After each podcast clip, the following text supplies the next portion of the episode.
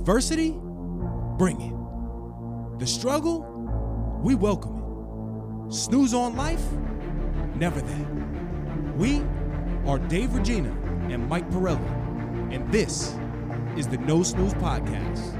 Come on.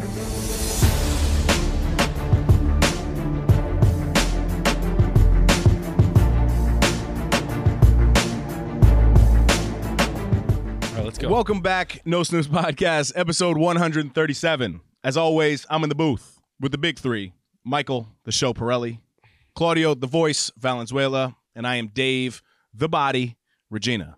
On record day, it is sixty, what is it going to be today, boys? sixty degrees. sixty degrees. You know what I'm, I think now? I'm just curious, by the time this comes out next week, it might be like six degrees. You know, possibly, and, and that's how it is in New York right now. I'm such a handy person these days. Every time, every time I see the weather and it says sixty, I'm like, "Good day to dig a hole."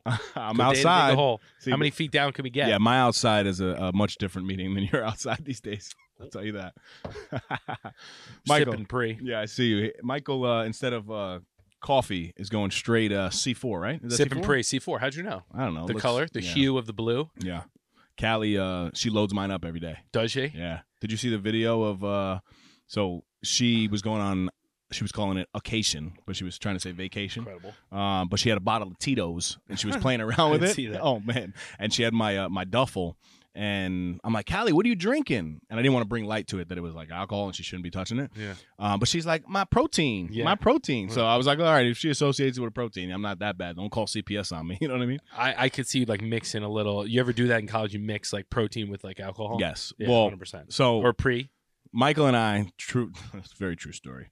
We didn't really have too many options, I guess, when we uh, was we that were in the Stanford one. Yeah. Yeah, yeah, yeah. And we, you know, we're trying to cut a little bit, trying to trying to so maintain funny. composure with the body and looking good. Yeah. Prior to ten percent challenges, um, but there was, you know, a little little vodka in the in the apartment, and um, you know, we were struggling. We're like, yeah, we don't really want to want to um, drink straight vodka. Yep. So I think it was you. He said, well, no, no, I do. I remember clearly what happened. Really? So I'm gonna give it to you. Yeah, go ahead. So we we had a little bit of mixer. Right? Okay. And it wasn't much. It was like maybe some soda water. We killed that like on the first, yeah. So it, one of my good friends, Anthony, calls them beefies, where you make like a really strong vodka drink, but you just use maybe a little squeeze of a lime or a lemon. Yep, gotcha. And then you do the soda. Right. So we ran out of that pretty quick. So I remember being in the pool, having a little buzz, and I look up and we see Matt in like the Juliet balcony. Yes, do you remember yes, this? Yes, yes. And we said, Matt, what do you got for chasers? And all, you just see him go into the room, comes back out like a minute later and just starts throwing packets of Splenda, Splenda. off the balcony. And we're catching them, and we're like, I guess. And we just were dumping Splenda into vodka. Vodka Splendies. Yeah. That night, we ended up at Fortina. Yes. A lot of in between that, but we ended up at Fortina, and we could barely keep our eyes open. Yes. Do you remember that? Yep. And uh, mm. Dave had this prank where he used to put something on his phone and try to get the waiter and waitresses to look at his phone, yes. um, and asking for bottles of wine and kind of a, um, I, I don't want to elaborate, but use your imagination. He was doing something funny on his phone and kind of bringing attention well, to it. But now I have to tell him what, what it is. is. Well, I feel bad. If you want. Yeah, I feel bad. We're going to get canceled. Just leaving them there. And C V wants to know too, obviously. C V does it. And so there's a picture of a gentleman who basically was holding a bottle of wine near his uh nether regions. His, yeah, yeah. Near his uh paraphernalia down there. And it was very obvious to most people. The thing that stands out though is the bottle of wine. And if you look to the left, kind of looks like an arm, but it's not an arm. So I was asking the bartenders and the waitresses, hey, do you have this bottle of wine? And they're zooming in onto the bottle, bottle of wine. Yeah. I mean, I think they actually got us a bottle of wine. And we're all like cracking up. Um, and I think one guy ended up seeing it and realizing what it was. But I, yeah. I love you, but every time we go to a restaurant, I'm terrified at what you're going to do because it's that's your like playground. Yeah, you know what I mean. Yeah, yeah, yeah. Like you just you'd love it. I, I do have fun. You know, oh, speaking of love, you know, one thing I don't lo well love Valentine's Day. That was fun with the girls. You know, Cal uh, it was Cal, amazing, I'm sure amazing for, for you. It's Livy's an yeah. animal. I love her. Animal tap dancing this morning. That was a great video. Like in, like like, like she was doing a halftime show. It yeah, was, yeah, that was. She and had tap shoes on? So with pajamas. She, how do we put this? She just gets like caught. I mean, it's like me, but she gets stuck on these ideas. Oh, I don't want to wear these shoes. They're too big. Perfect. Fit perfectly. goes in her room, finds the tap shoes, yep. which we kind of hid because the last time we went to the mall, she was wearing them. It was a production. Everyone would stop. Oh, she's so cute. Do yeah. a tap. We couldn't go anywhere. It was like a celebrity. yeah. Um. But yeah, this morning she wanted to wear tap shoes. So like, Papa Joe, my my uh, father-in-law, is in the bathroom because when he picks them up, runs to the bathroom quick. It's like our routine, and we get them ready. Mm-hmm. And she's just going to town. And he said, he's like, "Is it all right out there?" Like, it sounded like the house was falling down. So cute, so cute. So they loved it. Um, one thing though that I did not love. Uh, you know what has to be top five worst things ever? Uh, candy corn. Uh, yeah, candy corn's pretty bad. But I hate no, candy corn. Moving. So I moved out. I moved my mom out. Oh, uh, oh, that's when you called me and I ghosted yeah, you. I, exactly. I was in a meeting. I was not in a meeting. for nothing. I was, I was in a say, meeting. We have we have spoken on this podcast. When did like, I call you back? Th two hours later, probably after the meeting. But listen, I'm a handy, I'm a handy man yeah, these yeah, days. Yeah. Not me, but you know. So I had Matt Reg there. I brought two guys from work because I said, "Ma, listen, you know, I'm not gonna. I, I can manage this move. I'll help out here and there, but I'm gonna get two guys that are dedicated to this move. Mm-hmm. Nice, young, strong, buff guys, able to carry all the furniture. Yep. Right. So we had that. Had the U-Haul. We're going to take apart the bed, and everyone's like, "Yo, like this toolbox right here doesn't have Allen keys." I'm like, oh, boy. Like, what are we going to do? My brother's like, well, I can shoot back to Stanford. I'm like, I could go to Home Depot, but I wouldn't know where to look in Home Depot or what I'm looking for. Um, Home Depot I, right I would go there the like, hi. Can literally, literally, the Home Depot's around the corner. Yeah, but I'd be like, hey, is Alan here? Is yeah. Alan here? Hello? He has a wrench? yeah. Um, so they didn't really trust me. But I'm like, oh, well, you know, my new handy best friend is Michael the Show Perrelli. So let me call him. I'm in Greenwich, Connecticut. Michael is Greenwich, Connecticut. Perfect combination. And I say, yeah, I'll probably have this thing in fifteen minutes. Call Michael. Ghosted. No answer. I saw it on my watch. I said, I wonder what he wants. And then I didn't answer it. Oh, man. And he has said on this podcast, when I call, he's going to pick up the phone. So I knew. I'm like, well, Mike is going to pick up in one ring. Yeah. I was in Old Greenwich. Joe's around the corner. Oh, I think man. I usually have, maybe I don't have it right now. I usually have a little toolbox. Was a hack someone told me, have a little toolbox in your car. Yeah. So I could have came to the rescue. Mm-hmm. Um, but like be a man. So Karen Allen ran. So what happened was there was these three gentlemen that were outside looking at a property across the street. I said, hey, do any of you guys have Allen keys? They're like, yeah, we're about to leave. Um, I'm like, well, can I have your Allen keys? Yeah, yeah. And they're like, you know, we're leaving. I'm like, yeah, but I need to take apart this bed. So like, I need them. I need the Allen keys. So he's like, uh, all right, like, here you go. So he gives me the Allen keys. You just bullied him. Yeah, and then like thirty minutes later, they're all still sitting outside waiting for you. Waiting, and I'm like, oh, we'll be we'll be a couple minutes. We'll be a couple minutes, and then Matt came back down and gave him his Allen keys. I, I had this vision of this guy giving you an Allen key and then going on to his next job and be like, fuck, we don't have any Allen keys. And then the, the, just the problems passed But on. just just annoying. Moving is just atrocious, right? Yeah. There's nothing I, good about it. Like it's tough. Yeah, it's exciting, I guess, but then when you get to the new spot, you just have a load of crap in the living room all over the place. But in a beautiful spot. Happy it's over. This is very Asian of me, but I really like the moving process because then you get to purge stuff. You get to look through everything, throw it out. I got O C D. I got a problem with that. Yeah, you don't like Yeah, I don't like throwing stuff out. I got to get That's better. An O C D thing? Yeah, like I, I have a hard time a hard time letting go of what what I know is in my house. Gotcha. Sounds you like a hoarder thing. Yeah, that's yeah. I don't think yeah, it's O C D. Yeah. yeah. yeah. I, I, I don't know. I for sure. I'm, yeah. I don't really. I'll throw stuff out. Yeah. To my detriment, I do it. I'll throw things out. And be like, ah, I really wish mm. I had that. You know. Yeah. How's uh? So how's this fit life going, C V? We have not heard from you all year. For real. Let's Thank get on you. the mic. Thank you. Thank Let's you, get Dave. on the mic. The big accountability. He's saying no, no, no. By the yeah, way. right. He's been saying no every episode, but we haven't heard from. It looks good. People. I mean, I don't the know people, about you. I don't want to gas him up. It's bad. It is bad, huh? It is bad. Really? Like Michael you gain Jackson ten? Bad? Like I don't know. You gained ten. I, no, it's bad. I don't know how bad, but I know it's bad. Maybe it's oh, not so now you're avoiding. Now you're yes. in the avoiding stage, yes. right? Oh, yes. that's the worst. yes. All right, so you. But but the workouts have not stopped, mm-hmm. so that's been consistent. It's a win. That's a little. I guess, win. But then what about the diet? The eating Oof. has been about lifestyle? a sixty forty. But the forty, sixty forty, sixty forty, sixty good. I love, forty, I love how me and Steve put percentages on things. Just pull them out of our head. forty percent not good. forty. And I think the bad thing is that the forty that's not been good has been really not good. Oh, mm, man. Here it goes. Yeah. Oh. I'm not going to lie. Confession. Right. I, yes. Yeah, I think I think the people knew, though. Yeah, they, they weren't hearing from the voice. I know. Yeah, you know, it was yeah. it was pretty obvious. Part of me thinks he's resetting it. for like, he's like a rubber band. He's pulling back in right for another big launch. I think I unplugged my mic like for four straight episodes. Like, yo, this thing doesn't. I work. had a really it's good broken. hack. I'm not gonna lie. I, I hammered a huge T-bone right before I went you, out. You on ate Super a steak? Bowl. No way. Right before I went out on Super Bowl, but I still hammered like twenty-six wings.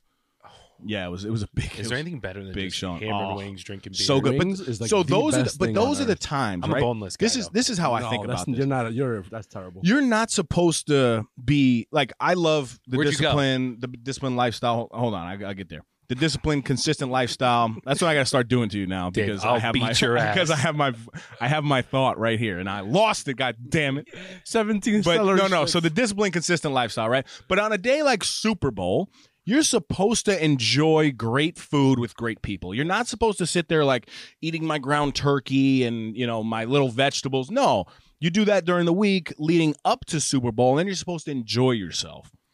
Right. But like I I people are funny, man. I posted a picture of the of a donut like in the morning and they're like, oh, you're eating a donut. I'm like, yeah, I yeah. eat donuts all the time. Yeah. No, not all the time, but, you know, maybe once every two weeks. Like, yeah, I don't eat them much anymore. No, that's what I'm saying. But, I mean, I could hammer a nice little little donut. Yeah. I was in Stammy, so, yeah. you know, there was, uh, uh, what is it? Uh, Brother Jimmy's? No. No. Uh, uh, the coffee Gary spot. V's. D- donut Delight. Delight. Donut Delight, yes. Haven't been there. Hear great things. Oh, it's good. Never it's pretty been. good. Oh, really? So when I, I was in is, when I was in high school, when, when Mike and I were in high school, there was only, I think, one or two of them. Now there's it expanded all the way into, like, Norwalk and stuff. Oh, it's big time. Pretty good. But pretty they're not a chain, good. right? It's like I a think, smaller. Uh, franchise. Mm. Yeah, little little Franny. I have like this weird thing with franchises that just turns me off. Really? Yeah. We're gonna franchise these podcasts one day, so just I'm already, we'll, already turned off. We'll love it. it. I'm already turned off. already turned off by it. But yeah, no, I, I think I've enjoyed most in my new lifestyle nutrition is when you work really hard, you eat perfect, and then you don't feel guilty when you dive into that big Correct. meal because you're like, I nailed it this week. Yeah. I'm not throwing away the progress. I'm just you know rewarding myself yes. a little bit. I agree. You know what's been my downfall, I think? What? Stringing along a couple of bad back-to-back mm, kind of days. You got a rule, man. Come you got to eat yourself you sick. The That's the there key. was a rule. Eat but then it's like, sick. Oh, That's what I think. You have the rule, man. My I, rule My rule is the like... The problem is I bounce back from eating yourself sick. I'll eat myself sick, yeah, and then I'll be like, the sick. next day, all right, ready to go again. Yeah, no, it is hard. I'm on a show with... You know, Fat Boys at Home. Whoa, guys, whoa! You guys, are, you guys remind me of. Uh, well, here's a movie I think it's reference. The other way. If you guys, if you guys were movie characters, you would be the young boy in Matilda who has who gets forced, Brucie, Brucie, who gets yeah. forced to eat the chocolate cake until he throws oh, up. No one's happy got to say that. Is that a movie? That, there Brucie. you go. You see what I'm saying? Listen, I am getting good at this movie reference game. I never. I. I it's funny you reference Brucie because uh, cousin Aunt. Calls you Brucie? No, he calls me Missus Trunchbull. Oh, not Trunchbull. Because I, I had the hood tucked in belt thing. that if is, you look at Missus That is Trunchbull. pretty good. That's pretty good. Yo, the way she used to launch those kids Dude, over the fence, though, was She crazy. was underrated. Yo, she, she was elite. I, if I could be anywhere near Miss Trunchbull's maxes, I'd be pumped. Why are you saying it like that? Now you're Miz saying Trunchbull? like Trunchbull. It's Trunchbull. No, Missus Trunchbull. No. Bro. Tr- it, Trunchbull. Can we look it up? Someone yes, look it up. absolutely. Um, Trunchbull? Missus Trunchbull is a beast. Stop dude. saying it. You and Alex Hormozi, both of you. uh, wow, Brucie. I don't think we're we're fat guys at heart. I think I'm a skinny, lean, buff guy at heart, and I'm just on the outside. Okay, all right, all right. Yeah, no, no. I think I think on the outside you're not the fat guy, but inside, internally, you're a fat boy. Well, mentally, yeah. one hundred percent. Oh, you're a mental fat mentally... man. Yeah. By the way, it's Trunchbull. It See, is I'm right. Wait, what? No, you said Trunchable. Yeah, no, well, it's uh, not like a, a lunchable. It's not a lunchable. No, it's Trunchbull. Oh, Trunchbull. Yeah. Well, that's even better name too, Trunchbull. Yes, dude. I'm you're gonna start calling my. I'm gonna start tagging myself Missus Trunchable. Like, Trunchable again. um, so, really effective podcast today, guys. This but is the great. the uh, the uh, February, it's getting warmer out, getting the edge back. I'm feeling things turning, like mm-hmm. strength wise. Yep.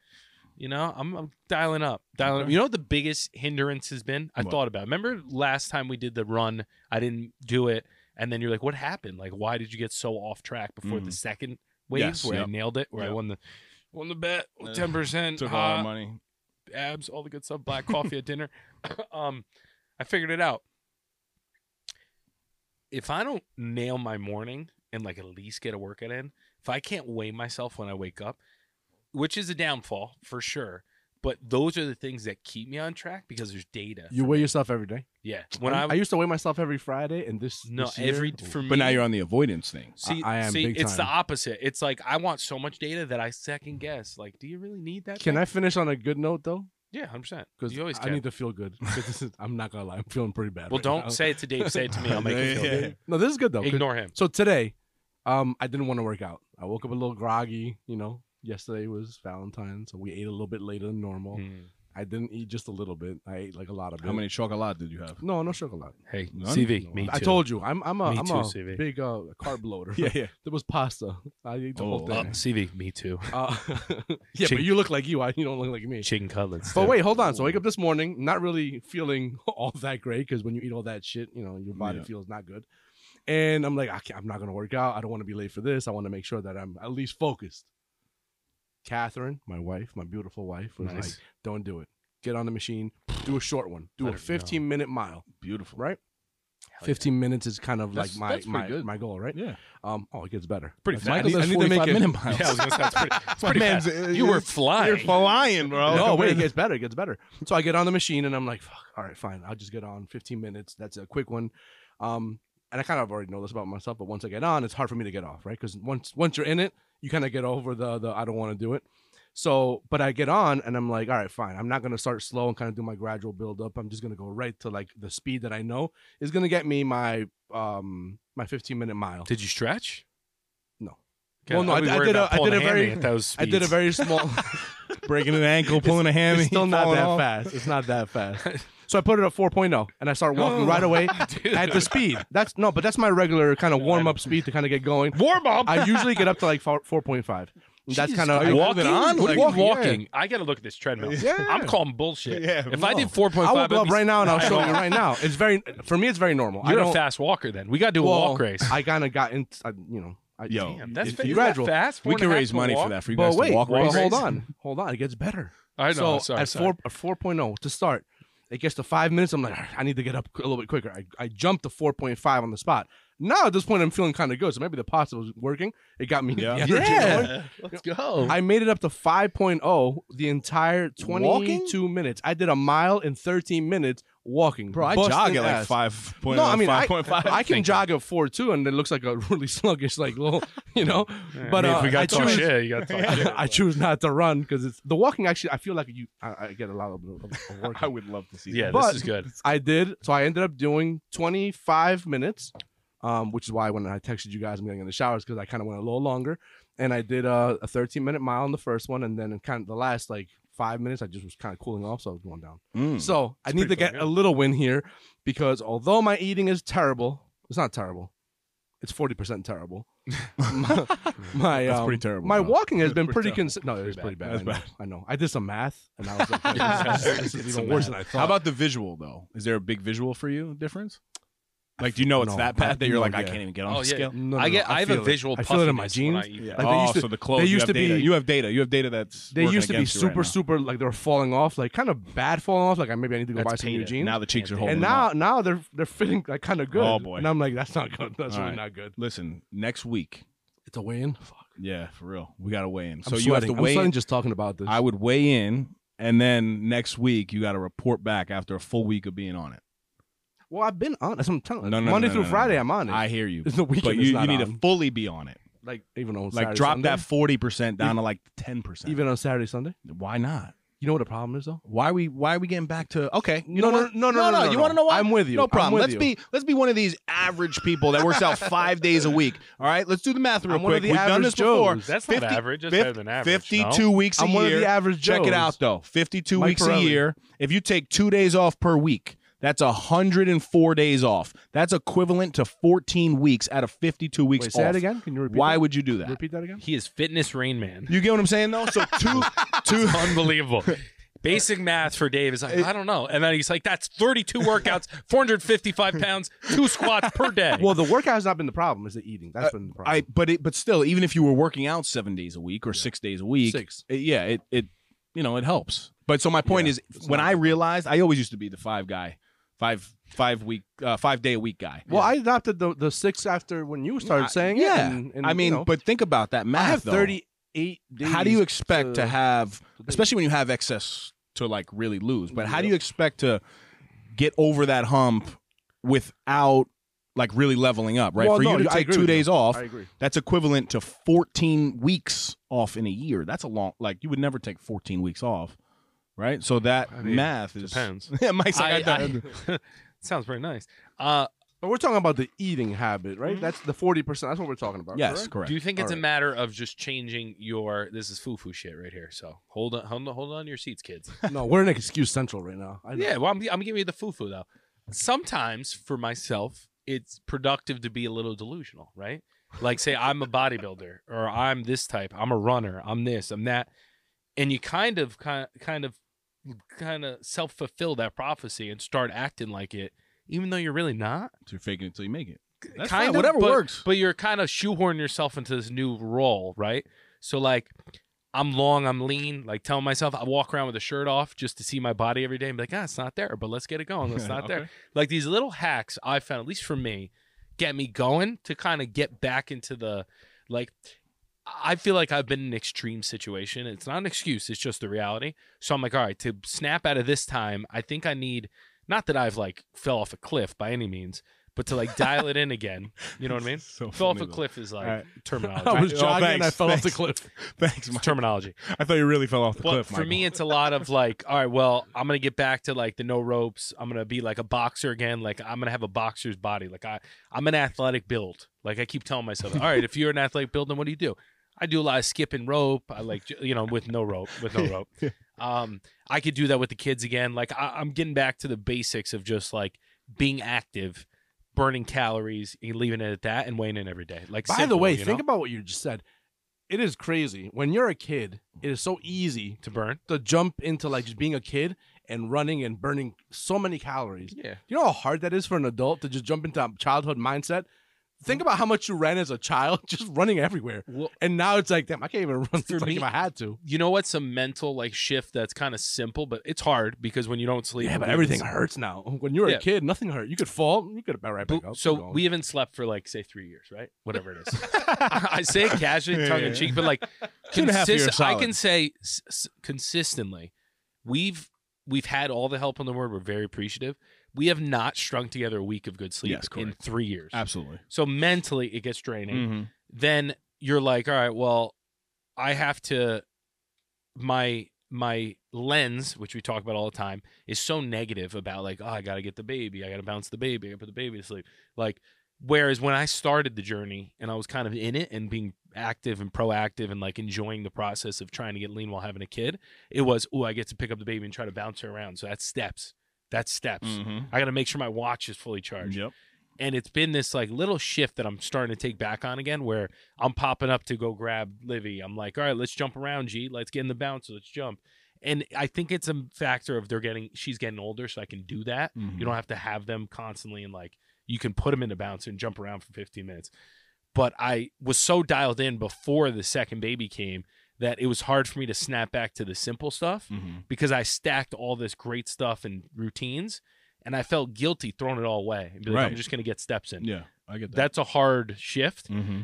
But now that I've basically been defeated a lot of times with trying to get into weightlifting and all this and all the good stuff, now I'm kind of okay with like, all right, well, it's not ideal. I didn't get my full, but I'm going to get my steps and like jump around and kind of be kind of uh, like the, the simple, so the basic stuff. Yep.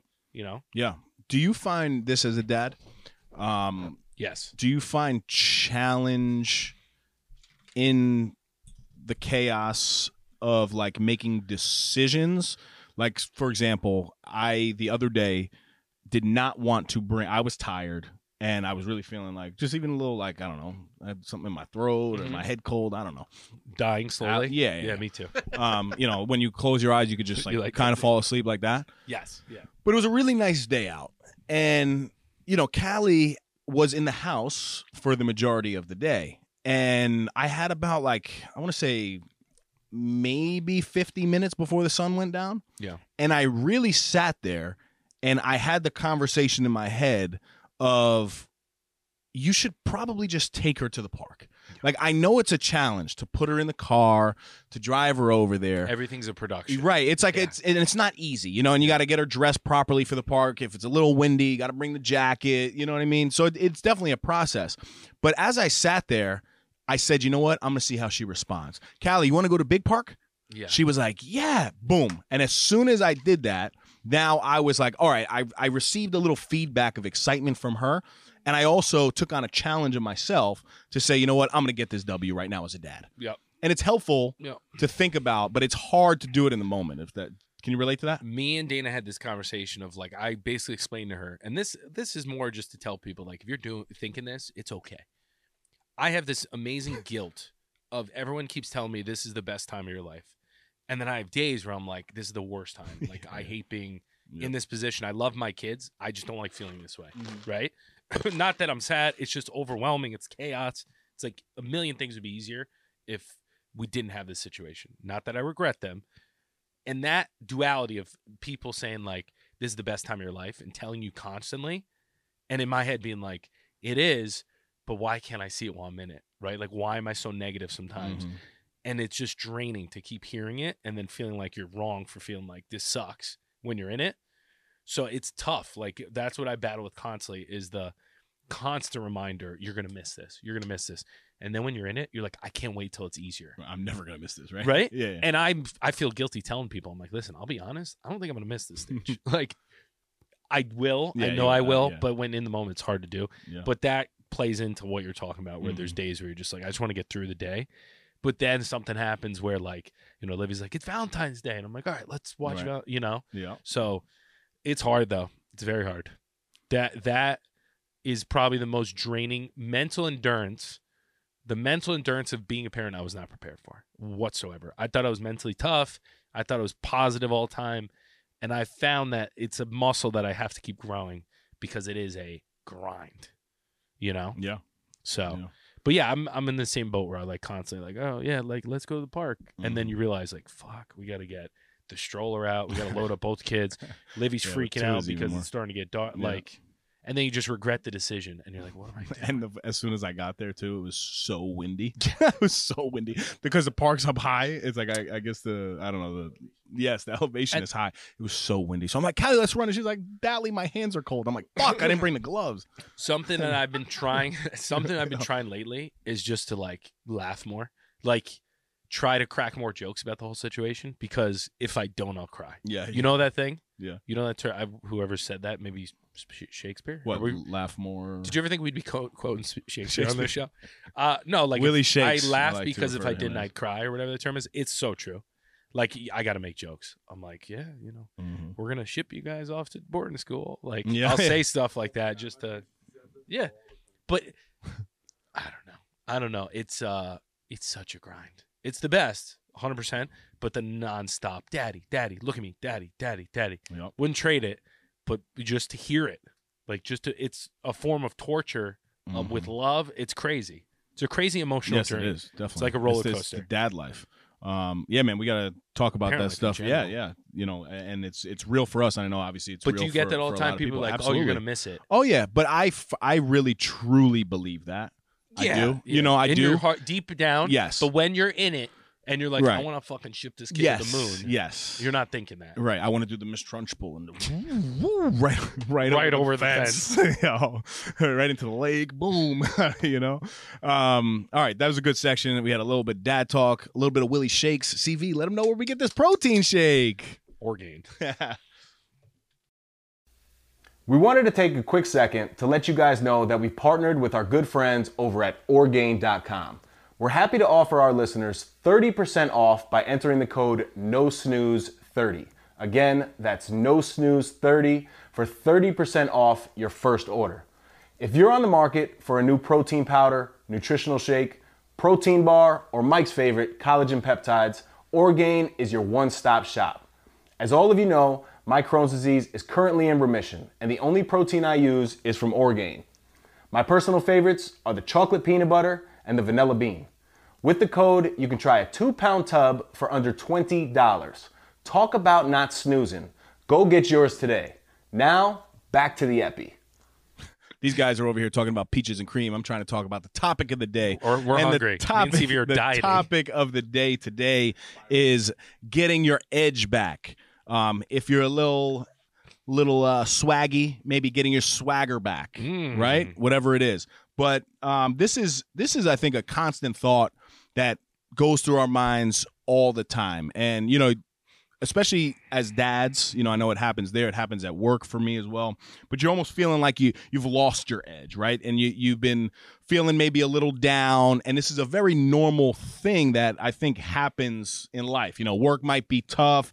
You can't really seem to make it more than a couple days without maybe fighting with your mom, fighting with your dad, fighting with a spouse, your brother, whoever it is in your relationships. Um, confidence is shot, mm. right? And I think that's a Michael's like, yes, talk, talk to, to me, talk to Amen, me, Amen, Joel. And then you get the thought, and it's like, well, maybe. This is what middle age looks like, yeah, right? Yeah, Maybe, yeah, right? Yeah. Maybe this is just my new normal. Are we middle age? Right? I think so. I don't know. Yeah. Well, no, because we're going to be living until we're one hundred twenty. But maybe this is just the Not at this rate. just the just the new normal, right? But we are here to tell you. Dave Osteen is here to tell you. You don't have to settle for being unsettled. Hold the line. All right? We don't have to do this. We don't have to be anxious and feeling like our lives are like half-assed all the time, because there are ways to find our edge and get our swagger back yeah. to normal, right? So that is what we were going to discuss today. And I want to start, if you don't take anything, take this analogy. You have a knife that goes dull, right? How do you sharpen that freaking knife? Throw it out, buy a new one. Well, that's what I would do these days. But you sharpen a knife with with violence, right? With oh, with Jesus. grinding that knife, right? You're trying he's to remove taking notes over there like he's You're trying to to remove the dullness of that knife, and and you're creating friction in this knife yeah. to ultimately make it sharper. Okay. Right? So that's your life. Like a when shiv. it gets dull, like when it gets dull and things seem to be going bad, we have to sharpen our knives. We have to sharpen the tools. And yeah, unfortunately, we can't just go buy a new tool because you can't buy a new body. Well, mm. sometimes surgery these days, you could do it, I guess. But I can't afford the that. reality is you have to really put yourself in some level of uncomfortable situation yeah. to kind of get your swagger back. Yeah. Talk to me about what you're thinking, Michael. I like it. I, you make me want to run through that wall and just disappear, disappear from the episode. That'd be a good clip, though. Just you ever run. see that in a comedy show? They just run out. Yeah. They run to a wall. Uh, no, well said. I mean, life beats you down, and you just kind of, it's like motivation kind of in there. You need to constantly do it. It's like showering. You got to do it every day. Some days you feel real swaggy, you feel real, got that edge, yep. got that demeanor. I feel like it's more of like a personality thing. Like when people say you seem off, mm-hmm. that's when it's like Is noticeable. It, when you terrible, don't have that, right? when you don't have that bounce. People call it bounce, right? Ooh. So like when I, I'm obsessed with U F C because I see a lot of parallels in life with it, and like there's so many different uh, disciplines that you can do to be successful, but you can be a specialist in one, you can do a bunch of them. Um, it's one-on-one. Uh, there's a lot of doubt. There's a lot of noise. There's a lot of buildup. There's just a lot of things that I pull inspiration from. Mm-hmm. And a lot of times they'll say like, oh, man, this is a big moment. And like, it just doesn't seem to have that bounce in his step. And then the other guy who's the champion or whoever, like, they're like, ooh, they look sharp. They would use the term sharp. Go. So I like to watch. I like a little escapism in the day when it's an intense day. So I'm trying to be dialed in and like do a bunch of real estate stuff during real estate, j- hop in and out of podcasts. I listen to my daily stoic in the morning to keep my mind right, not like down, just kind of light in the morning. And then I've enjoyed watching kind of the fighters and the build up to the fights and their interviews, especially when it's like a champion fighter or someone who has self-confidence.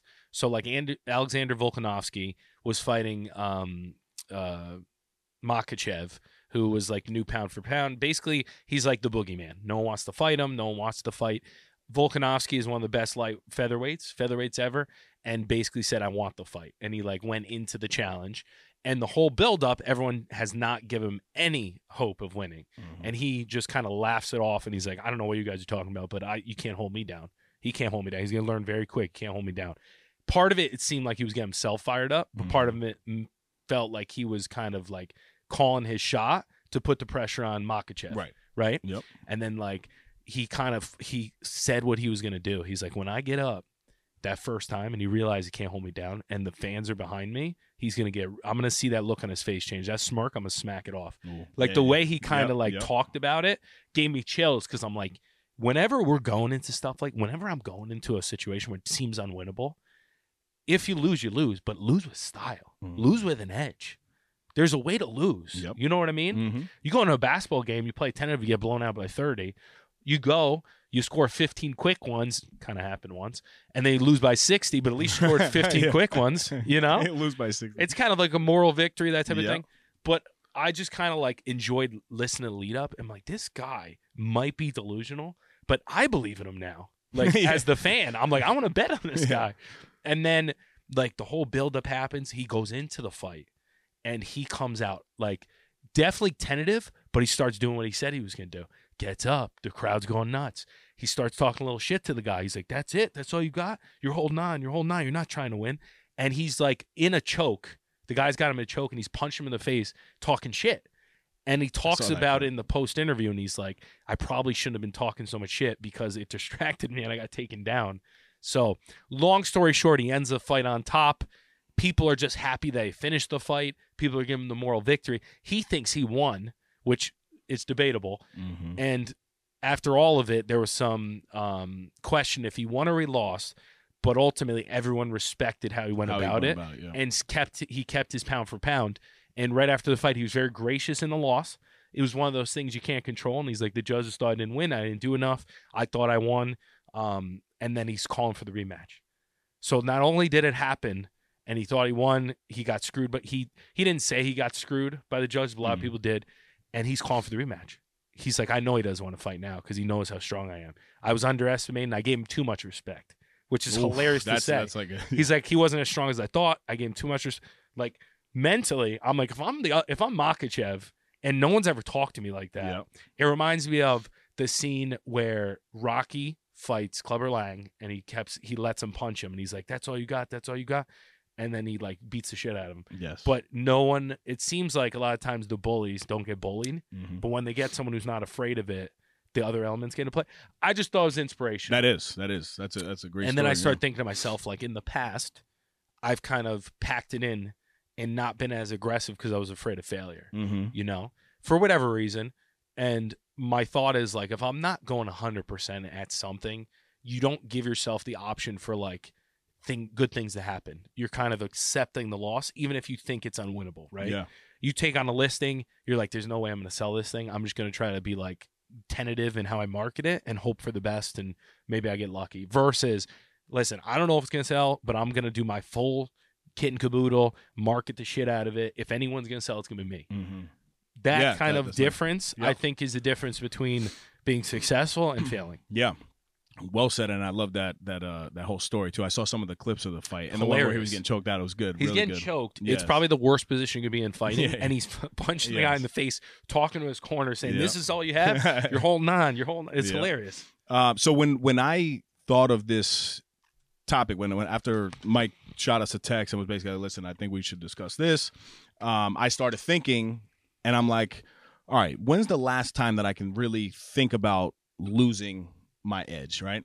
And we've discussed the the um the time in my life where I basically felt like I was deserving of this this raise, deserving of this position, but I'm not sure I told the whole story about really what happened. So I got so frustrated and I was in a really bad mental space for a long time because I and I read something that was like, you know, every seven years you need to like Re redevelop yourself, and sure enough, that was like year seven for me, and I, it, that started getting in my head, and I felt That's like the worst. Yes, and I felt like because I read that statement, I was like so screwed. I needed a new opportunity because if not, I'm a failure. Yeah. Sucks. Blah blah. So now I go to work, right? And now I and and by work I don't mean literal work, but I start my planning process, and I come up with this whole proposal. It was like a social media proposal to take on the whole town's uh, social media platform, run it for a, a certain amount of money. Everything gets approved by everybody but one person. My commissioners are in the corner. Staff is on board with what's going on. Other departments in the town are really, really in for this. And there was one person at this really, really high level that kind of shut it down. right? And even though I had approval from everybody else, now it's just a waiting game. Government, especially local government, is very archaic. So sometimes you go into meetings and you think that you're going to win and you get this and you get a verbal okay, and then months go by and nothing happens. So I remember now being like, F this, now I'm coming for your head. Mm-hmm. And what I did was I started applying to all these jobs. Mm-hmm. And I applied to this one state job. I never told the story, right? Dude, I don't know. I don't know. So I, I applied to this one state job, which basically was the director of community affairs on the state level, though. So it was higher than the county level and the, and the uh, local level that I'm at, but a big job. I mean, the qualifications for this job were well outside of my range. But I said, you know what? I'm applying. So I apply. No downside. Right. No downside. So I apply, and that's when it kind of clicked. I'm like, well, I'm not going to get this job, but I want to see what these types of interviews are, and I want to feel what it's like, right? And who knows what can happen. But my my mindset kind of shifted in that moment when I saw the job, because I, I got I was reading the job description, and I got excited. Yeah, yeah. I was like, I can see myself doing it, but I know that I'm not going to get this job, but let's get it. So I apply. I get the interview. It was virtual. I... I hear back from them.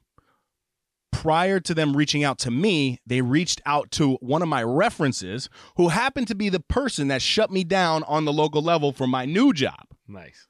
Gave me a really good reference, right? I happened to be in the top three. They wanted to get you out of there. Top three of that job. Right? Yeah, right. They probably they wanted me to Great leave. Guy, take him. But, but after that, that person comes back to me and it's like, hey, listen, I didn't know you were applying, you know, for, for other jobs. Just to let you know, I gave you a really good recommendation, uh, but why didn't you say something? And I'm like, you know, I'm really kind of frustrated with, with where I'm at right now, you know, and I, and I want this next step. I feel like I'm deserving. I feel like there's an opportunity available for me. We had this whole presentation and, and I just didn't like the amount of work that I'm putting in. And there's like, no, it doesn't feel like a, a win-win anymore. Yeah. You know what I mean? It just doesn't feel like this is a, a team environment. My direct team was great, but the people that were higher than me, I didn't feel like I had the support necessary.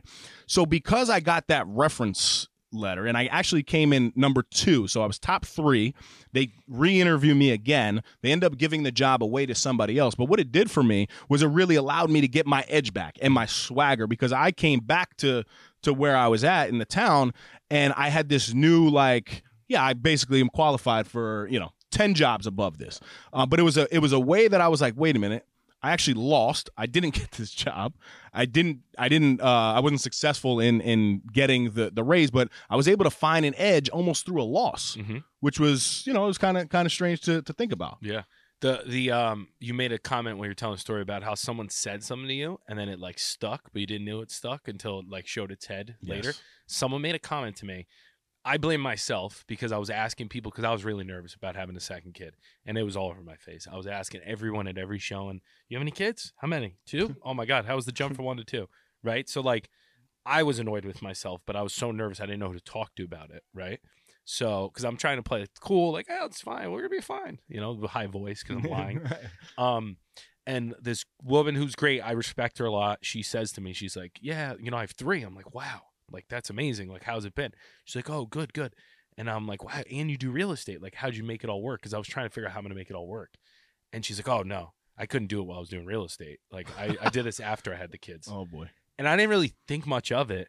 And then it, I keep thinking about it constantly, her saying, no, I couldn't do it. And part of me has been feeding into all of this, like, input of, like, how hard it is. Mm-hmm. Like, it's not easy. You can't do both. You can't do this. And it wears on you to the point where you get dull and you let the the stuff come in. Um, but then I had, like, again, I respect all these people, but then I had, I, I think I need the delusion of fuck it. Like, they're not me. Like, I'm one of one. Built like, different. Built different. But just like that, good or bad, right? Like, and definitely it's been my downfall in some situations. I've been blind going into situations with this delusion, but I've learned from it. It's been productive. It's never been, like, devastating, you know? Mm-hmm. It's been hard, but more often than not, like you're saying, if you go into things, I'm finding with the edge, you come out with the edge, right? When you go in dull, you come out duller, mm-hmm. is what I feel. Yes. Oh, that's good. Um, and it's just the mental taxing of, like, trying to be a dad and trying to be, like, good on that front, and then trying to be a good real estate agent, trying to build a business, at times can get, like, too many things impacting you and that mm-hmm. dulling it. Like, it's like, instead of cutting through like a, a T-bone, yep. you know, cooked. Mm-hmm. I'm trying to cut through stone. And I'm going to get through it, but it does you. And you're putting and you so much cutting, work in to You cut. keep cutting. And, like, eventually when you get the crack, it all gets easier. Mm-hmm. But that's, like, mentally how I felt a lot, like, recently, because it's been just so much. You know, everything, you when you get in that lens and you feel like everything that could go wrong is going wrong, all these expenses are piling up, and you just want to make progress. And the harder you pull, it's like a Chinese fire trap, the harder you're getting pulled back. Mm. Like, the more you push, the more you're getting, it's like in a mud, you more you run, the more you're getting deeper. Yep. Yep. Like, that feeling is something where you don't feel like you can get the edge back. But I found I sometimes respond to anger. And if I can acknowledge it and get fired up to prove someone wrong, um, you know, you can't tie your happiness in someone else's opinion of you, mm-hmm. but you can use it to fire you up. Right.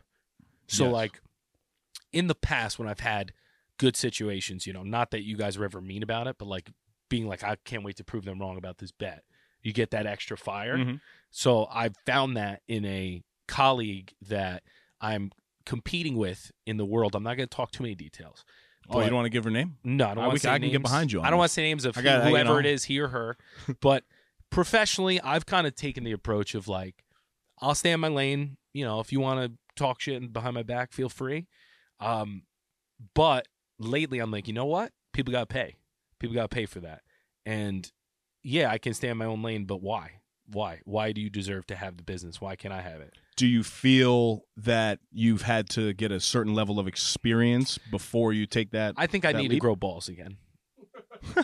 You know, sometimes you get dull and get neutered. Yeah. And, you get neutered. Uh, you you get bullied into being kind of passive, which is never how I am about anything. Mm. Let me ask you this now. Yeah. So I have a I, as I was thinking about this concept. And before you really, we go after this person. No, no, we're not going He's after He's a big guy. Right? He's a big guy. No, we're coming going, I heard he was ten percent. No, because I heard he was eight percent. Here's the problem. I'll, I'll say this, and if it comes out, people will think I'm talking yes, about them yeah, yeah. because I'm not saying who it is. Mm. If you're thinking it's you, it's not you because no. it's it's He's much bigger than you. No, He's much no. bigger than you. Don't worry. Don't worry. Um, no, so I think society kind of does this to us as well. And I, I kind of want to know your thought preach, on this. Joel, preach. I'm pondering. I'm pondering here. I, you know, my hands are crossed and I'm looking up to the ceiling. But I feel like you don't, you said the word dull a lot, right? So yeah. I keep thinking of the analogy. You don't sharpen this knife with a pillow. But we've almost created this this life of comfort, big comfort, right? Like you you go to a job for years and years, and it's like okay to go to the job. Maybe you're in a relationship, and you've been in the relationship for years, and it's, you know, okay, you're not going to die in the relationship, but it's not like, you know, the most exciting thing in the world. Your fitness stuff, same type of thing. You know, you go, you walk on the treadmill, four point five, I'm strolling, you know what I'm saying? But but we've Better created we've created this life of, of um, a pillow, like even as a dad. You know, life is okay, but it's it's not great because, you know, our mindset is there. But because you don't need an edge to just be okay in our life, we end up just surviving and thinking that that's the way to go. So really what I'm trying to say is don't be the pillow, right? Yeah. Like, and to have an edge, you got to get away from the pillow mindset. Yeah. Uh, yeah, I think you can still have an edge within, like, a similar routine, similar lifestyle. Yes. You just got to be aware of it and be uh, – fortunately or unfortunately, I've set up my life to need an edge, else I'm going to have business. Right. Right? So, like, that extra element of, like, you are the – you're the you're the knife. Like, mm-hmm. there's no other knife. You're the knife. You're the cutting process. It's forced me to be like, you ever either have an edge or you go out of business, you know, or you got to do something else with your life. So that's been, like – you know, and I'm the opposite of that. Yeah, yeah. You know, which because is harder to keep probably sharp. I, I don't know. No? I, I don't know. I don't know if, which one is harder because you have more pressure for sure. But like, if I'm in a job, just like you know, eighty percent of the world, where you every two weeks you're going to get paid regardless. Um, of course, I can you know still get fired at the management level, but it, you know, hopefully that doesn't happen. Hopefully they don't listen to this podcast. Yeah. Um, well, they did call yeah, me. They're like, yeah. Are you open to a position? I'm like, you have the wrong guy. But you know, I so it is almost hard in a sense because you can get stuck in that. that pillow for lack lack of better words because you're like, well, that money's going to come anyway. Yeah. You know, I, I can just kind of get stuck here. Um, so I think your your perspective is, is probably harder. But tell us about this person. No, so Let, I think, let's no, get no, it. Well, about the pillow. So I definitely feel as though I had a couple cushy years, or like my trajectory was good, and I definitely got a little softer because I didn't really need to get very uh, sharp on a lot. Like I was sharp, but I didn't need to be aggressive as far as grabbing new business and whatnot because it was kind of organically happening, mm-hmm. right? And I was doing my thing and whatnot. And then now that the market's tightened, Strong survived. Like it's very tight, so you got to really push and like market yourself and get out there. And you're going up against other agents. There's just less to eat, right? Yep. So the the the it, I forget who said it, but the guy, the subtle art and not giving an F. There's a book. That guy and another, uh, maybe the Daily Stoic guy, were talking about the the problem of success is that you get comfortable at the next level, and sometimes what got you there kind of fades because you're too comfortable, because mm-hmm. you're not trying to excel past it, and that won't get you to the next so level. So by plateauing, right? You kind of slow down, right? Because if you're not hitting a certain speed, the wind takes over and the adversity of life pulls you back. So I was like, oh, that's interesting. Mm-hmm. And then they talk about if you're successful too fast, it's like having altitude sickness, because you get up there too quick. You didn't get up there and in stages, so you didn't know how to reset your life and like new challenges. So part of me, when I get discouraged by each step, I get kind of optimistic because like I'm really doing it in like steps. I'm not jumping anything. I'm re re-leveling myself, getting used to the new altitudes, mm-hmm. you know? So it was just an interesting way to put kind of. Yeah, the, no, I like it. Um, no. So in general, I'm going to keep this very vague. There are opportunities that I've kind of talked myself out of in the past because for whatever reason, I rationalized to myself that I'm not as qualified as a competitor. Correct. It's happened on uh, both sides of the business for me. Um, I found myself getting doubting myself when I went up against someone for like a, a big in the industry for a listing, and I got it.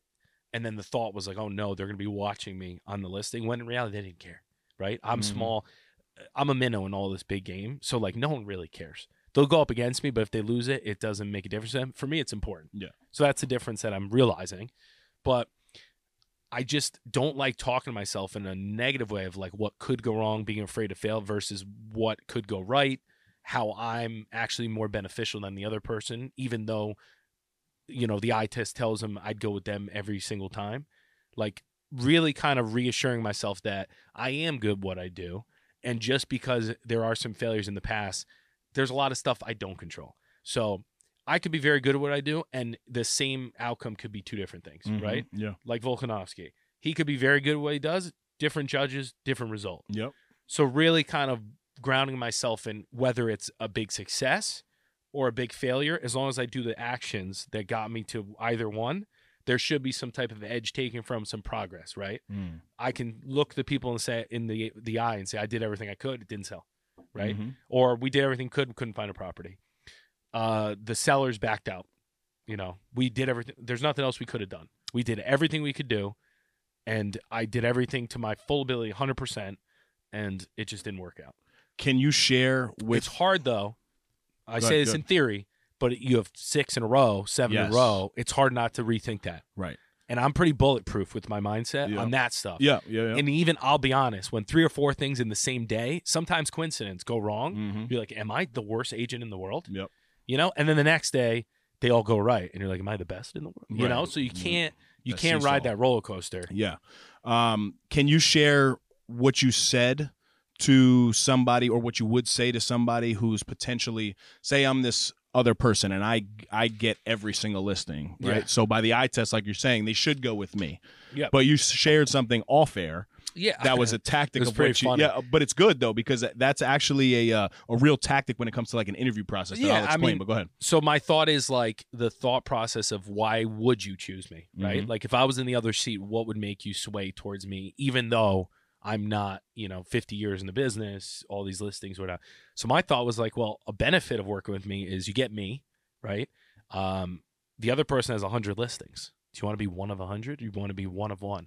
So that's the benefit, you right? You want to date me exclusively. You want me to date me exclusively? You have a hundred you know, yeah, dates. Yeah. So, like, that's kind of funny. And then my whole pitch is, like, bigger doesn't mean better. Mm-hmm. You know, it's like at the end of the day, I'm trying to maximize every opportunity I get because I don't have a hundred opportunities. Right. I get one swing. Yep. You don't think I'm trying to hit a home run on your swing? I don't need to hit singles. Mm-hmm. I need to hit home runs. Right. So, like, just being honest with the conversations, like, not shying away from that my – I consider myself experienced, but when I go against people that have been in the business forty, fifty years, like, I'm never going to win that. I mean, do you want to deal with a fossil, or do you want to deal with somebody who's ten percent? There's a lot of, yeah. There's a lot of good, like, there's, I say that with respect. There's a lot of great agents out there that have earned their experience, and I respect them even more now, being ten years in the business and being like, I don't know how they did it. Right. Because ten years, I feel like I've been in the business a hundred.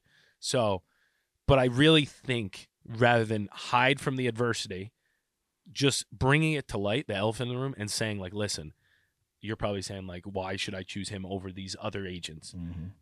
Yes. You know, I've been in the business ten years. They've been fifty. But, you know, I'm, I've sold properties for records. You know, if you call, you, if you call me, you get me. You don't get a team, right? I own my own firm. So if we got to get creative, I'll get creative. I'll do everything in my power to get the deal done. And ultimately, I respect you. I hope I work with you. But if we're not the right fit, we're not the right fit. Mm-hmm. I'm a boutique firm. I can't take on everyone. Yep. Which is true. Yeah. You know? So it's like versus, hey, I really want the business. Like, I'll do whatever. I'll drop my rate. Like, whatever. You... No. It's like, well, you want to work with me and you, you believe in what I can do.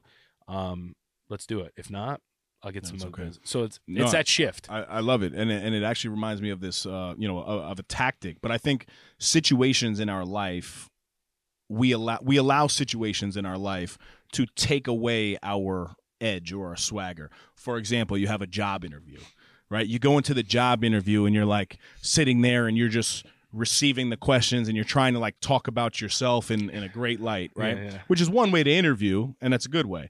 But there's the other way that you can utilize an edge, and which is something that I've actually done in my past. My previous boss, he always says to me, I've never been in an interview where I was interviewing somebody and it felt like it was an interview for me. Smart. But I had read this, you know, so I didn't create it.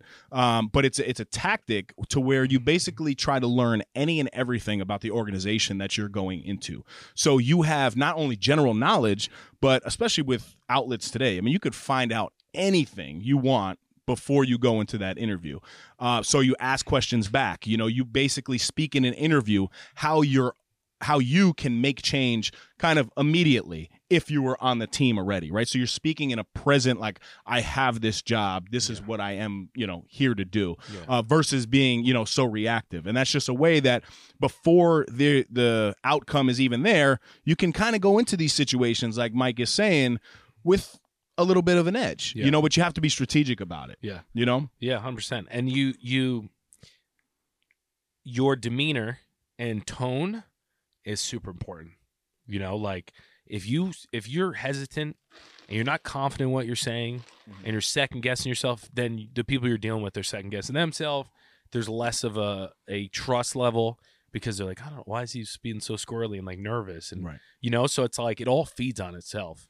Um so yeah. it's it's but it's a constant battle, you know, to keep the edge, and there's days that are good, there's days that are bad, but The the whole Stoic philosophy, which I've really loved, and like I really got to do more of it and think about it more, is like their whole thing is nothing's good or bad, just is. Mm-hmm. It's not good or bad. You can have good, you can be emotional, right? Have happy times, this and that. But when stuff happens, it doesn't happen to you, it happens for you. It's not good or bad, it just is. Right. You know, if you lose this listing, maybe it's to make room for another listing. Yep. If you got that listing sold, maybe it's not the best one. Maybe it it would have t- took you down a road of doing deals you want to do. So it's like no matter which way it goes, depending on how you look at it, it could be good or bad. Mm-hmm. So don't don't put too much faith in the or not um, faith to weight in it. Yeah, no. I, so easy to that. say, so hard to do. Mm-hmm. I, I want to rip shit in half when yeah. I don't sell something. We have these conversations all the time, but I, I feel like this is where you you are very transparent and people can see through you. If you're really about that life, for a back of, for a lack of better words, right? Yeah. Like this is why I think you have to tie everything in. I wear a compass on my on my neck because I want to live in alignment, right? Like I want my business values to be the same as my relationship values, my relationship values to be the same values I have in the gym. For a long time, I was just kind of living this life in the gym. Yeah. But as I became a dad and, you know, you, you're in these relationships over time, you realize that, wow, you know what? I can be a compass and I can have the same outlook on all of these things. But I just feel like it's so important that you don't only live one aspect of your life the way that we're talking, right? Like that's where I think people can see through and be like, you know what? You're really not the best for this job because if you can't even, you know, really take care of yourself, how are you going to take this, you know, leadership role, or how are you going to represent somebody? You know, it was a mindset that you had back when you were doing that ten percent challenge. Was I think it translates so much more. It translates so much more than just, you know, oh yeah, you, you go to the gym. Wow. So what? No, it's like, it's really hard to do that every single day. It's yeah. hard to do anything every single day. And it all, if you can connect it all, like you're saying, and that's how it's only worked for me, is if everything is kind of in synergy and like I link up, like when I'm dialed in on my diet, my nutrition, my working out, it's the best version of myself for my clients. So if I want to be in that level, I got to figure that out, right? And there's certain, so if you're like, they're all pillars, you know, for your house or whatever is the foundation. At certain times, one gets dull, one gets shut, and you just got to keep kind of, it's a constant practice. It's a constant like retooling and changing and mm-hmm. fixing. And, you know, it's never done. It's like you're, uh, that's helped too. It's like when you do something, it's just not done. You just, it's constantly changing. So it's like, it's never going to be the same every time. Right. It's going to keep adapting. But at the end of the day, if you're making progress in all facets, then you're doing something right. And the, the most important thing though, is like, you really have to put in this work, and it's repetition. Repetition. Repetition yeah. is so important. I was just having this this conversation with a, a young student athlete, great basketball player, going to be, you know, uh, high Division two, low Division one, full scholarship athlete, which is phenomenal. But he was basically mad that he wasn't in, um, you know, one of these. Uh, it was like a, a showcase that high level uh, colleges and universities were recruiting for. And so I said, all right, let's sit down and have this conversation. How many hours a day do you practice? He said, well, you know, I take Sundays off and I typically practice like, you know, an hour to two hours a day. And I said, is this an hour to two hours a day outside of your scheduled practice? And he's like, no, but I'm doing it every day. And it's important to be consistent. So I show up. So I said, you want to be the best at what you do. And do you think that six days a week for one hour, so that's six total hours in a week, or say it's two, that's twelve. twelve hours in a week is really going to qualify you to be the best in the world at what you do? And I saw like the light bulb go on, because I said, just take that and add an hour in the morning of your own, you know, fitness routine, or you with ball handling, um, you shooting, whatever it is, a skill that you're now adding to that. And now you double the amount of time that everybody else, because ninety percent of the people that you're probably competing against are at your exact same level mm-hmm. when it comes to the time put in. Now, over the course of one year, course of two years, you guys have been logging the same hours. What are you going to do that's going to give you that competitive edge? And he was like, well, I'll be in the gym tomorrow for, you know, even thirty minutes. Because then he started doing the math. He got obsessed. Yeah. And he was like, wait, so if I just do fifteen minutes of free throws every single day, the amount of time, I mean, he was almost light years ahead of everybody else. Yeah. Um, but those are the conversations that we need to be having more often. Like, and that's something that I want to instill in Callie, that, that um, it, it's just, it's repetition yeah. every day. Yeah, if you want to be good at something. Uh, yeah, like we can't just want to be the best in the world and just show up, you know, here and there. Yeah. You know? It's fair. Important stuff. Um, there was two things, though, that I think might be helpful. I think it could be helpful. Well, again, information, not education to you. We don't teach here. We just preach. Um, great, great. um, but so I, I almost have, it, have an awareness now of when I'm losing my edge. And there's two things that I specifically wrote down. Uh, but for whatever reason, when I find myself having the same conversations over and over and over again, without taking action, I know that I've lost my edge, right? So I, that could be applicable to work. It could be applicable to starting a, uh, a side it's a, hustle. It's a good one, David. It could it's be a good one. You know what I mean? It might have been like, your best comment you made on this podcast. Seriously, right? It's good. Like, I, I, did you come up with that? Yes. What, what, I got it from the book of Dave. I don't know. Um, no, so it's something that I really I I find that's when I'm really losing it, because I will have, I called my father like four different times, and he's like, are we having this conversation again? And I'm like, oh boy.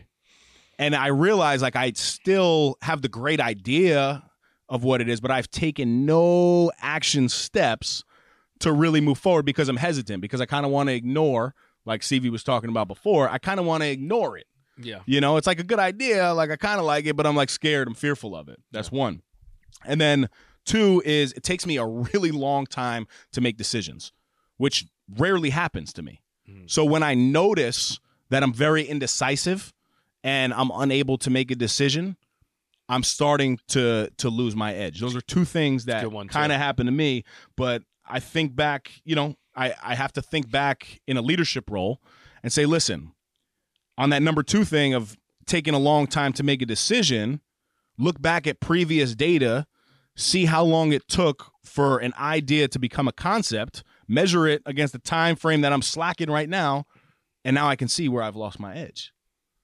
You know, so those are two things that just came to mind that uh you know, I, the, I thought the only mention. thing I'll add to it to make it a nice three number is when I lose faith in the process. Mm. When I'm like, this is pointless. That's when I really lose my edge. That's a very good one. That happens a lot. Right? Like, unfortunately, real estate's slow. Slow. So if you don't have the faith in that things are going to come together, you're going to figure it out, it's this whirlwind of like you're getting behind. You're not getting behind a month. You're getting behind three months, four months, five months. Because if you're not getting the deals going now, they don't close for three, four, five months. Mm-hmm. So it's like if you got lulls in your action, you get to get you get hit with them in three months, and then you're in. You're like, "Where's all my deals?" And you're like, "I I was this whole month of my I didn't have my edge, so now that's why I'm not." You know, so it's like a very you get penalized mm-hmm. by losing it, and it doesn't happen often, but lately, like there'll be even end of day type stuff where I'm like, "There's no point. Like I'm not even going to do this next thing," and I feel it. I feel the edge lost, and I feel myself losing the faith, and then you kind of have to talk yourself back. I'm not F that. It works. It's yeah. worked in the past. It's gonna work now. You know, it's hard though. It's hard. You're becoming an Osteen brother. He's talking about faith. Well, that's my faith. Money. No, no, I know, but it's it's so true, and and especially with the the term of alignment. For me, the faith piece is something that like I want to just get to that next. That next level because like with Joel, like on stage. No, no, no, no, no, no, no, no, no, no. I'm just saying it, uh, uh, daily practice. You know, I, I need to now take my simple gratitude prayer to like the next level. And I'm not looking to become the most religious dude in the world by any means. That's not what I'm after. But you know, if Joel, if you're hiring, you know, you, I, am, I am here for you. Um, you get what I'm saying though? So I, this is kind of on topic, kind of off topic. I, the thing that I think would, I haven't really talked about it or really thought about it much till recently. My mind runs, and I have a hard time sleeping a lot these days because I have so many thoughts. So I think I really need to keep a journal or something just to write so that I stop bouncing ideas in my head, and I think it'll help me focus a lot more because I have these ideas mm-hmm. that if I don't get out, they stress me and like yes. they turn these other things. Mm-hmm. Where I think if I just wrote it down, like threw it up on a page, I can like relax, you know? Yeah. And that's something I haven't had to do in my whole career, mm-hmm. and I've been able to manage it all and be okay and this and that. And I think part of it is this podcast. It helps me get all my thoughts out, yeah, me too. And it kind of makes me throw up on on a microphone. Um, yeah, literally. Uh, so I think that'll be maybe the next thing I try to impose, and maybe it's just on my iPad, just scribbling and like keeping. But I do think it'll be good to look back and kind of dissect and kind of check in where I've been, because this. Apart from, yeah, this probably, and again, not major adversity, but hardest mentally for me, probably this last six months of my whole life. Just like keeping positive mm-hmm. has been really hard. Well, you got a lot going on too, you know, and I think that's that's a piece of it. You, you, it's not like this is just phantom stuff. No, yeah, but it's I think real life, documenting you know? That, I can be more familiar with the feeling so that when it comes up in the future, I can manage it better. Where I'm, I'm doing okay. But it's unfamiliar to me. So like, but the, unfortunately, it's not going to happen again in this capacity. It'll happen again in a, in different, a different way. way. Right. But at least I could pull from it because yes. I I haven't really struggled with being like positive. You know, like that hasn't been a struggle of mine in the mm-hmm. past. And then during all this, it's been a struggle, and it's a weird feeling because I'm not familiar with it. Mm-hmm. You know? Yeah, I um I literally, I mean, it, it's something you hear all the time, but I utilize the times in my life that were the toughest, whether yeah. if it was, you know, a health battle, uh, relationship battle, um, you know, whatever whatever adversity was going on in my life, I feel like it prepares me. But you have to be conscious of that, like really preparing yourself for that next level yeah. and be able to draw from it in the moment yeah. of when that adversity is hitting you. You yeah. know, like being able to remember like, yo, I actually did this. You know, and yeah, it was a different way, but like I am built for this. Yeah. I can get through this too. Yeah, yeah. Um, but, but it's, it's very, very important stuff. You know. Yeah, it's. I think it'll be uh, therapeutic in a sense of just like realizing, like, yeah, this is probably, you know, the start of the upswing. Yep. But when you're in it, you're like, this is just gonna go like this for yes. me. But yeah. it's not. I know that. But it's hard. It's so unfamiliar for me because I'm usually so like upbeat, and I'm sure once in my life I was like this, but I've been so removed from it that it's hard to revisit it. You know what I mean? Yep. So it's yep. been good, though. I love it, man. Good. That's a, a great ramble for today. So this will bring us to my favorite section, Dave's Dime of the Week. Dimes, dimes, dimes, dimes. I don't know why I can't remember this stuff. I get nervous and then it puts me on the spot, and like I can't. You just use the quote I that can't you post go, each day. That's what I, well, so that's exactly where I'm going right now, because this one was fire. It, this really was. Um, the best is every week you're like, this is fire. This one is fire. You got to keep the people. Th- was this you know, by Dave? Yeah, you got to keep the people. It started with Seneca, philosophy, Shakespeare. Now it's Dave every week. It's literally his one, dime. One day it's Willie Shakes. You know, one day it's Dave Regina. Um, Willie Shake sounds. Yeah, it does. Not very. All right, so I'm just uh, the uh, shake the Willie. Stop it. All right, so check it out. Try to do this off the top, I guess. After I, I looked at it, but. The dome. Yeah. Life is like a roller coaster. Why are you laughing at me? Fuck. No, it was good. I've read it this morning. It was I good. know. It is good. It is good. Life is like a roller coaster. You have ups and downs, twists and turns, and that is the adversity of your life, right? So you basically have two options. You could hold on for dear life on that roller coaster and be fearful of what's about to come next, or you could put your motherfucking hands up, smile, and enjoy the damn ride. And fly out of the seat. Hopefully you're buckled in. But that analogy right there, though, you know, I'm going through some personal things in my life to where I do feel like there's a lot of twists, a lot of turns, it's ups, it's downs. But, like, you have a choice every single day, you know, and it's very hard to do in the moment. But just like in that roller coaster, you really got to have faith, throw the hands up, smile while you're doing it, and then by the end, you're like, wait, that was a really fun ride. Mm, sometimes. And not that this is going to be a fun ride for you. Not all the time, right? But at least you're safe. You're healthy. So my life is not that bad. Dramatic pause. Those big pauses. Right? I thought you froze but, for a second. But... Uh, just something to be conscious of as you uh, as you move forward. Well said. All right. So listen, C V is coming with his update next week. We're all putting him on the spot right here, um, because this is what we do. We live this life. Does the roller coaster theme park have some good uh, food? Because I'm into that. Right? Can I'll- I have a cheeseburger in one hand as I'm going down? Yes, absolutely. Um, so yeah, hopefully you guys enjoyed this little. Little epi, and you like subscribe if you yes. haven't already. What the f are you doing? Right. Go go buy some, some merch. You know Fund what time our future. It is. That's right. Um, and, and keep that swagger, baby. That's what this is about. Finding do they, and keeping the swagger. Do they use swagger anymore, these kids? I don't know. I think it's sauce, right? No, Isn't it's um, no, not sauce. It's um, drip. Drip. Drip. Drip's too much. The drippy. I can't talk about drip. I like edge. It's like Michael from Greenwich can't talk about the drip. I can't be talking drip. Drippy Reg is a good one. That's kind of like, it kind of goes with Dredge.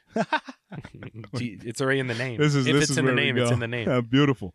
All right, guys. So listen, until next time, stop snoozing. Get up and get after it. Thank you. You, Jesus. Sharpen up. Softness. Get rid of your pillows. I haven't slept with a pillow in ten years. That's another Effie in the books. Go follow us on Instagram and Facebook at No Snooze Podcast. Subscribe to our YouTube channel, No Snooze. Come on. Come on.